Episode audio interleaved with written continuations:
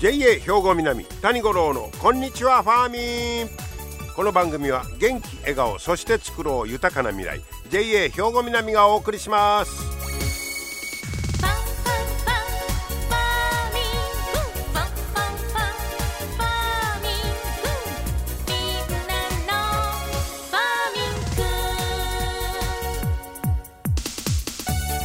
こんにちは谷五郎ですなんか今週に入ったぐらいから急に朝晩がね冷えーとしてきましてなんかの暑かった夏とえらい変わりようやな。思ってもう体がなかなかついていけないみたいな感じでね皆さん、えー、体の体調維持管理、えー、管理気をつけていただきたいと思います。そしてまあ10月に入ったらもう晩秋あたりはもう秋祭りウィーク月間と言いましょうかね。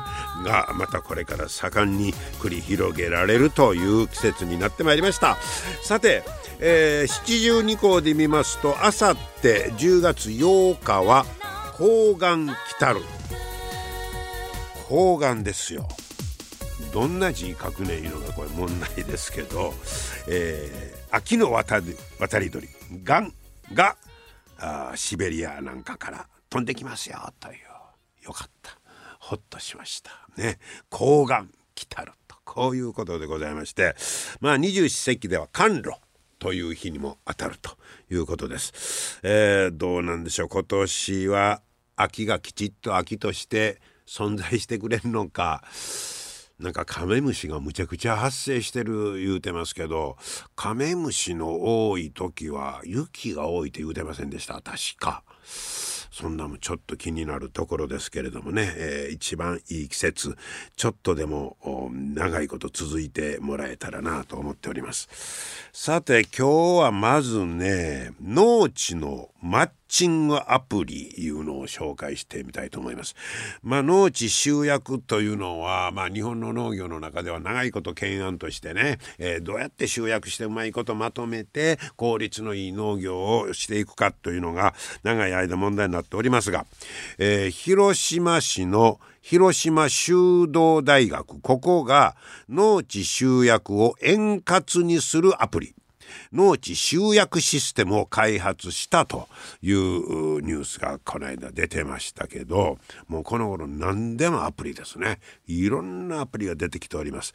でこれはその農地を欲しいいう人と手放したいという、え、のを、まあ、うまいことマッチングして効率的で、え、工作しやすいマッチング案というのが自動的に提案されるという、えー、アプリなんだそうです。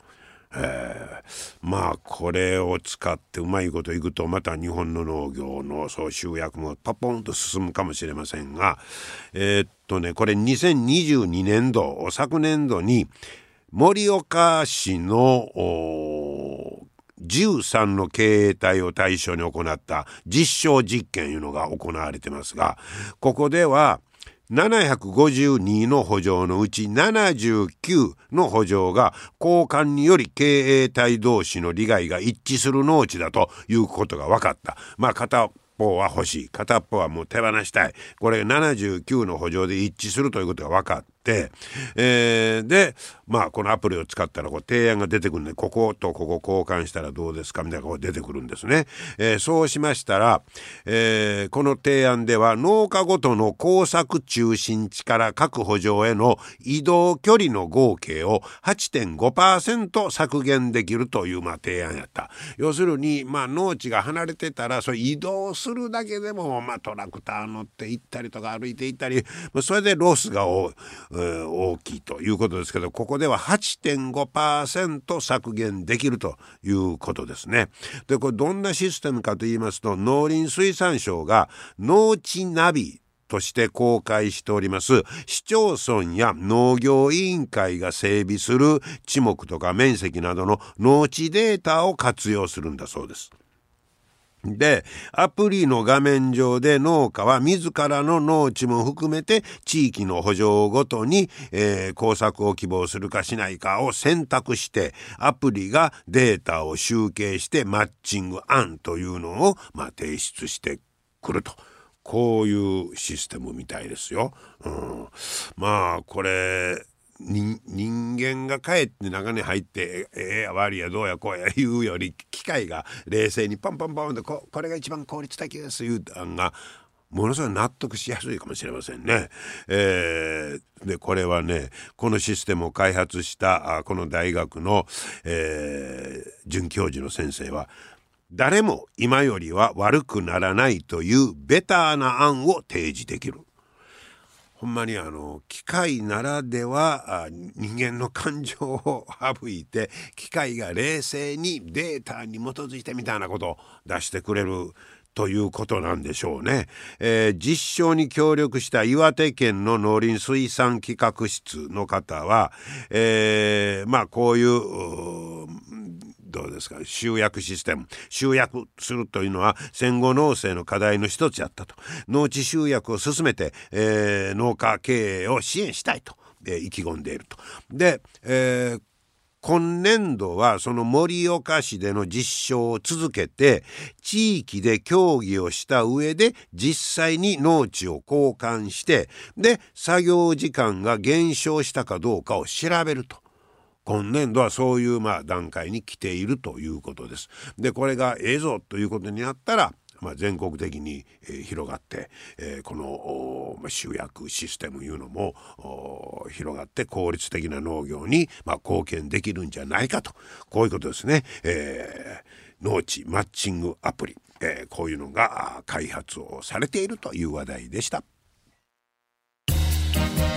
皆様の元気生活を応援する JA 兵庫南。近畿最大級の農産物直売所虹色ファーミン。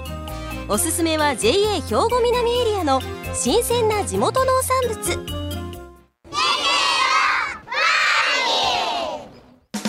JA 兵庫南は新鮮で安全な農産物の供給。人との触れ合いを大切に地域社会への貢献。人農業自然が共生できる地域社会づくりに取り組んでいきます。皆様の元気生活を応援する JA 兵庫南。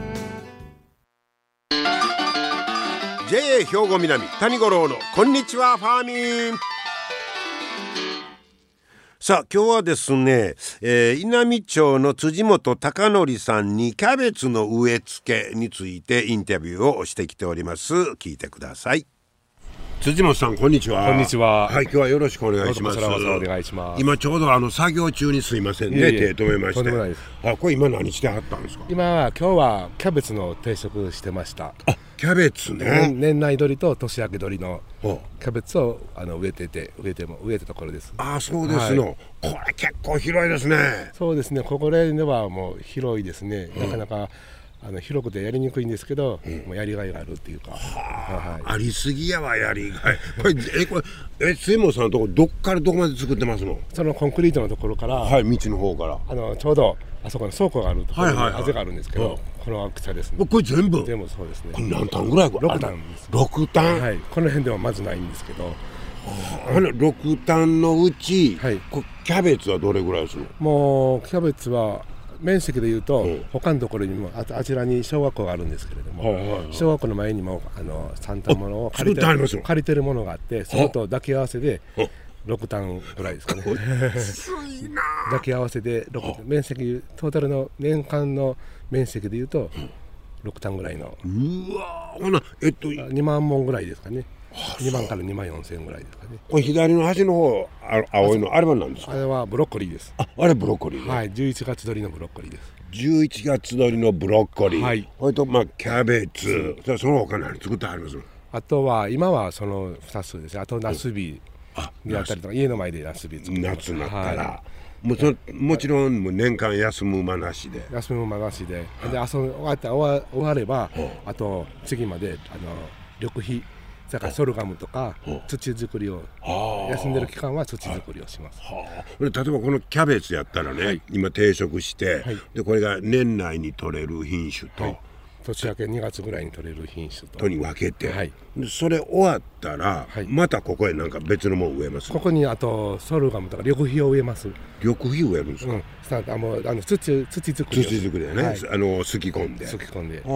で植えるまたトウモロコシとか来年のブロッコリーキャベツのためにあのソルガムとか、ヒアリベツとかそういうのを土をとにかくまた土を続く続く作らなあかんねんね、はい、後に。トウモロコシも作ってありますもちろんトウモロコシも作ります。でそれはここの後に作る？いやこの後に今あそこ一番ブロッコリーのとコンクリートの間がトウモロコシの取り終わった後、でまたあのあそこはあそことここらにちょっと余るので、そこで緑肥を土作りを堆肥を入れようかなと思ってこのうまいことローテーションをずっと考えていかんとあきませんね。でお借りしてる土地も今年えっ、と麦を営農組合さんに麦を植えてもらったりその麦屋の後に、あのキャベツとか野菜類を植えて、でここはまたあの麦とかローテンションをかけて。うわもうほんまフル回転ですね。だから一人ではあまりやれる面積じゃないないんですけど、そのローテーションをかけるのに、ちょっとお借りしてるんです。ほ、うんで、まあ、言ったら手伝ってくれる方もいてはるんですもちろんです。はい。えほな辻本さんご自身はもう農業歴何年ぐらいえっと7年目です。え？7年目。はい。40でサラリーマン辞めまして。ほう。ほいで、いっぺんこんだけ作ってますいやそれでからちょっとパン職人になりたかったんですけど、えー、パン工場に行ったりしてたんですけど、あの温度差が激しくって体調不良で、もうそれたらもう田田んぼがあるからそれと思い切って農業しようか。パン職人から農業に変わりました。変わりましたしようかなと思って。なそれはなんで農業に思ったんですか？で米も作ってたし、うん、いずれは定年がないところ。定年なくまあぼちぼちでもいいんで生活ができていったらいい年金とプラスアルファお小遣いがあったらいいなというのでもう農業だけと違ってもう人生の計画も計画も全部立ててね、えー、さあこんだけ手広くやろう思ったら、はい、休みなしでしょ？もうあの年間ね2回ほどちょっと旅旅行に行ってます。え行けますの？いやもうそれを前倒しその日行く日と決めればその日に合わせて、もう前後させたりとか後にさせたりとか。ああそこちゃんとプランさえ立てればそれはできるということですね。ですね。でももものすごいやりがい感じのちゃいますそうです。もう年1回もうカニのシーズンになると、もうその日は毎年カニやから、もうその日は絶対休む カニ休みが ちゃんと決めたんでね。でもそれ大事ですよね。もう唯一の楽しみですね。楽しみもあり、やりがいもあり。やりがい、ね、でもこんだけねあの気温がねぬくなってきて、はい、温暖化になってきたら、はい。その面ではやりにくいんちゃいますもう暑さばっかりで今度水が困りますね、うん、でこの地域であのパイプラインがなくってですね、うん。うん、もう全部池から水をこの用水路を使ってこの辺はため池やもんね。ありますから、まあ、それを利用時間かかりますけどそれを利用せざるを得ん状況ですね。だからパイプラインがあるところは、要はパイプラインないところでやるのはいやもうそれも地域でやっぱりしたいからっていうので地域で、うん、この稲見という地域で稲見町の中の,、あの岡という地域でしたいんだっていう、あやっぱりその地元に対するこだわりですか？で地域のやっぱり営農組合とかお付き合いもあるので、地域の方々のお付き合いもあるので、やっぱりあのこの辺に住ん地域に住んでたので、地域の方々でしたら、ああいつはあそこおんなみたいな感じで。内村さん自体はずっともう稲見ですか？そうですね。この地域で新田っていう地域ですね、ほなもうその稲見に対する愛着というか地元愛みたいな、はい、そうですね。ね。はいあります、あります、うん、稲見の農業もだいぶ変わってきましたか？変わってきましたね。おおどどおお。い取材今今取材中。さすが地元ですから。そうそうあえてあのあの人はよろしいな。水入れ当番で。ほう。このシーン水の池の水を火を開けてくる当番の方今日の当番の方。じゃあ水いるかちょうど水やりしてたんで水いるかいや今は今日はいいよありがとうそんなんで水もらえますもらえるんですやっぱり地域の普段の協力しといたら、うん、だから雑用でも草刈りでもしんどいこと行くと、うん、ああ助かるわ。ほな、うん、うん、無理聞いたるわ。もう持ちつ持たれじゃないけど。今ねあのやらせちゃいますよ。ほんま偶然 通りかかってそういう実態が分かりましたね。水いるかってあえて聞いてくれはるんです。はあ。でまあ、まあ、作業にしてもやっぱりしんどいとこはほんまあ、助けることは助けられることは助けるでみたいな。できることは参加して、うん、でできひんことはもちろんできひんけど、うん、できることは草刈りとかできるので、うん、それぐらいはちょっと参加してね、お小遣いもらえるし。地域の力ですね。そうですね。そういう意味で言うたらね今、まあ、高齢化なんかも問題になってきてますけど、はい、それもなんか解決するヒントみたいなのありますか？やっぱりもうやっぱり地域の皆さんの協力ですね。地域の普段のお付き合いですね。ですね、だから、まあ、僕も僕もやっぱりなかなか人付き合いが苦手な方なんですけど田んぼしだしたからあおはよう、まあ、雑談ですけどいろんな年代の方とお話できて。なんか逆のイメージですわ。ちょっとあの苦手な苦手やから農業するのかなみたいなイメージあったんですけど。まあ、まあもちろんそれもありましたけどね、うん、苦手それでも溶け込んだ。溶け込んだら、やっぱり最初やっぱり3年から5年ぐらいは、あしょうがなしっていうのもありましたけど、5年7年経ってくると、やっぱりいい製品ができると、特にトウモロコシとかキャベツブロッコリーその3つはもう栄養できたらあやっぱり作りがいがあったっていう。えこの辺ではその3つものすごいあれなんですか？重大な。そうですね。稲美町はあのキャベツの生産あ多いですもんね。多いですけど、まあ、全国比べるとまあ少ないですけど。トウモロコシにキャベツと。にブロッコリー。ブロッコリー。あと南のメロンとか。あメロンとかね、ね、はいはいえー、そういやトウモロコシもなんか変わったいろんなやつ作った。あ今年あのヤマトルージュっていうヤマト農園さんのやつ。ヤマトルージュ。ヤマトルージュ。赤色のトウモロコシ。赤色のトウモロコシ、はい、で私どもはあの黄色と白は作ってたんですけど、ああ黄色と白見たことあります、うん、で今年初めてヤマトルージュっていうトウモロコシ赤い。赤い。黄色と見たことないです、はい、また来年作りますのでぜひともまた売れてます？あのみんなびっくりするのじゃないですか。みんなこれ何？っていうでしょ？びっくりしましたね、はあ、いやこうこうこうでって、うん、あの知ってる知識を説明すると、はあ、味は一緒です味はねどっちかというと黄色にまあ味は一緒ですトウモロコシ一緒です。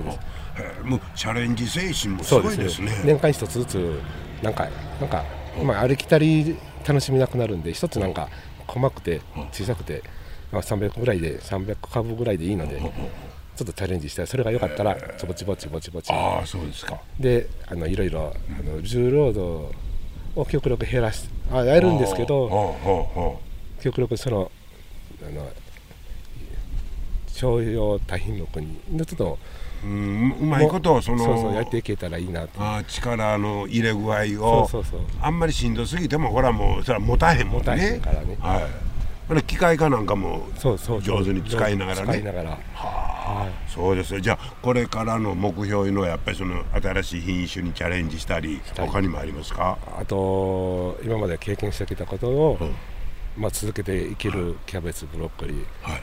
とかはあと白菜はもう続けていきたいですね。数は減らしても続けていき,、ね。はい、続けていきたいですね。今日ほなこれ、えー、キャベツずっと定食して、はい、今これずっと水やってましてね。はい、はい、で植えた後は今日は雨降る予定なんであんま降らないですけどやっぱり今日雨の予報が出てますね。出てますけどそれね見越して今日植える。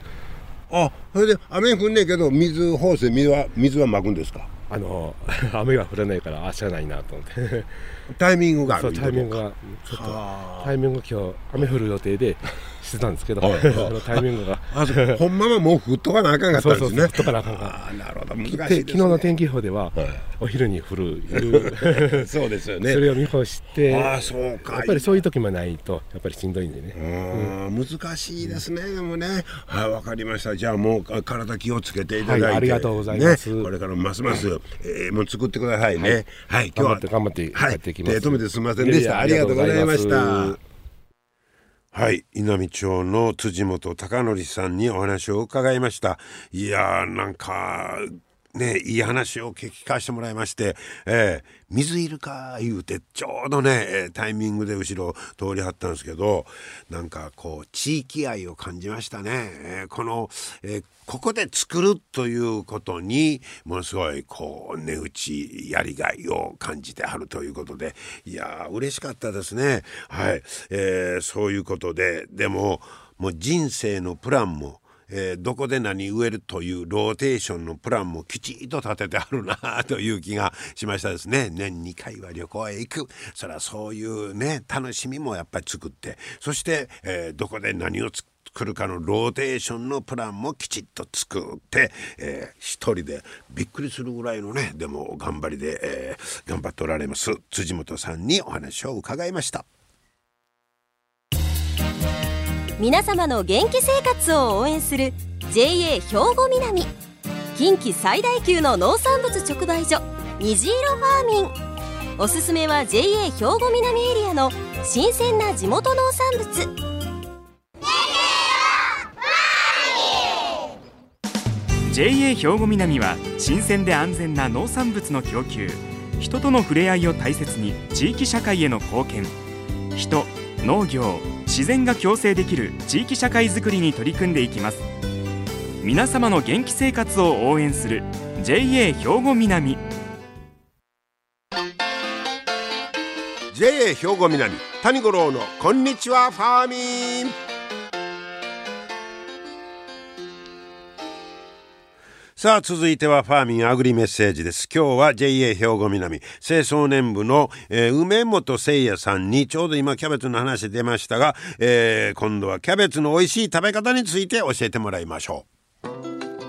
梅本さん今日はよろしくお願いします。よろしくお願いします、えー、今日はキャベツの美味しい食べ方。はい。ほうどんなレシピが出てくるんでしょう。あそうですね。今日はねあのキャベツの豚バラポン酢炒めという一品をご紹介したいと思います。キャベツの豚バラポン酢炒め。はい。はい教えてください。はい、えーと、まずあのキャベツを 200g ぐらい用意していただいて、はい、であの豚のバラ肉を 150g ぐらい用意していただいて。で、えー、玉ねぎを4分の1個ぐらい。お玉ねぎも入れて。はい、はい、で最初にあのキャベツをざくざく切りにしまして。はい。これどこの部分でもよろしいの？ああそうですね、はい、あの審査員あの切ってればあの取ってれば。あ芯は取ってね、はい、はい、柔らかいところをね。はい、であの 玉ねぎを、はい、えー、薄切りにしまして。であのフライパンで中中火ぐらいで、はい、フライパンであのキャベツと、えー、そうですね。あの玉ねぎ。はい、はい、あの火火を通しまして、はい、あのサラダ油を入れます。あさあ油引いて、ね、油引いて、はいはい、で炒めるはい、はい、キャベツと玉ねぎを入れます、はい。でその後にあのえー、ポン酢を、えー、入れます。味付けはポン酢ですか？そうですね。ほう。はい。ポン酢だけ。ポン酢だけで大丈夫です。おお、はい、それで炒める。はい、はい、もう全体に味があの馴染むぐらいに炒めまして、はい、ほう。それでまあ完成なんですけどめっちゃ簡単な料理なんですけども。ほう。はい。ほうやっぱりそのポイントはあのポン酢いうとこですか？そうですねポン酢のさっぱりした味ですごく食べやすいと思います。これは梅本さんの得意料理なんですか？そうですねもう食べたことあるんですけども、はい、さっぱりしてて本当に手軽にできるんで。あ簡単ですよね。簡単に本当に、はい、時間がない人でも、はい、あの手軽にできるので。わかりました。はいすごく美味しいです、ぜひ、えー、皆さんもね、えー、試していただきましょう、えー、キャベツと玉ねぎ、えー、それとポン酢。はい、はい、豚バラ肉と。あ豚バラ肉や、はい、これ忘れよった、はい、それを最後に入れんねんね。そうですね。豚バラ肉はね。はい、はい、えー、そんなレシピを教えてもらいました。梅本さんありがとうございました。ありがとうございました。はい、もうこれは簡単にね作っていただけると思いますので今晩あたりいかがでございましょうか、えー、梅本誠也さんでした。はい今日も最後までお付き合いいただきましてありがとうございました。あ今晩は。豚バラのポン酢炒めで決まりでございますね。また来週も聞いてください。谷五郎のこんにちはファーミン。JA 兵庫南谷五郎のこんにちはファーミン。この番組は元気笑顔そして作ろう豊かな未来 JA 兵庫南がお送りしました。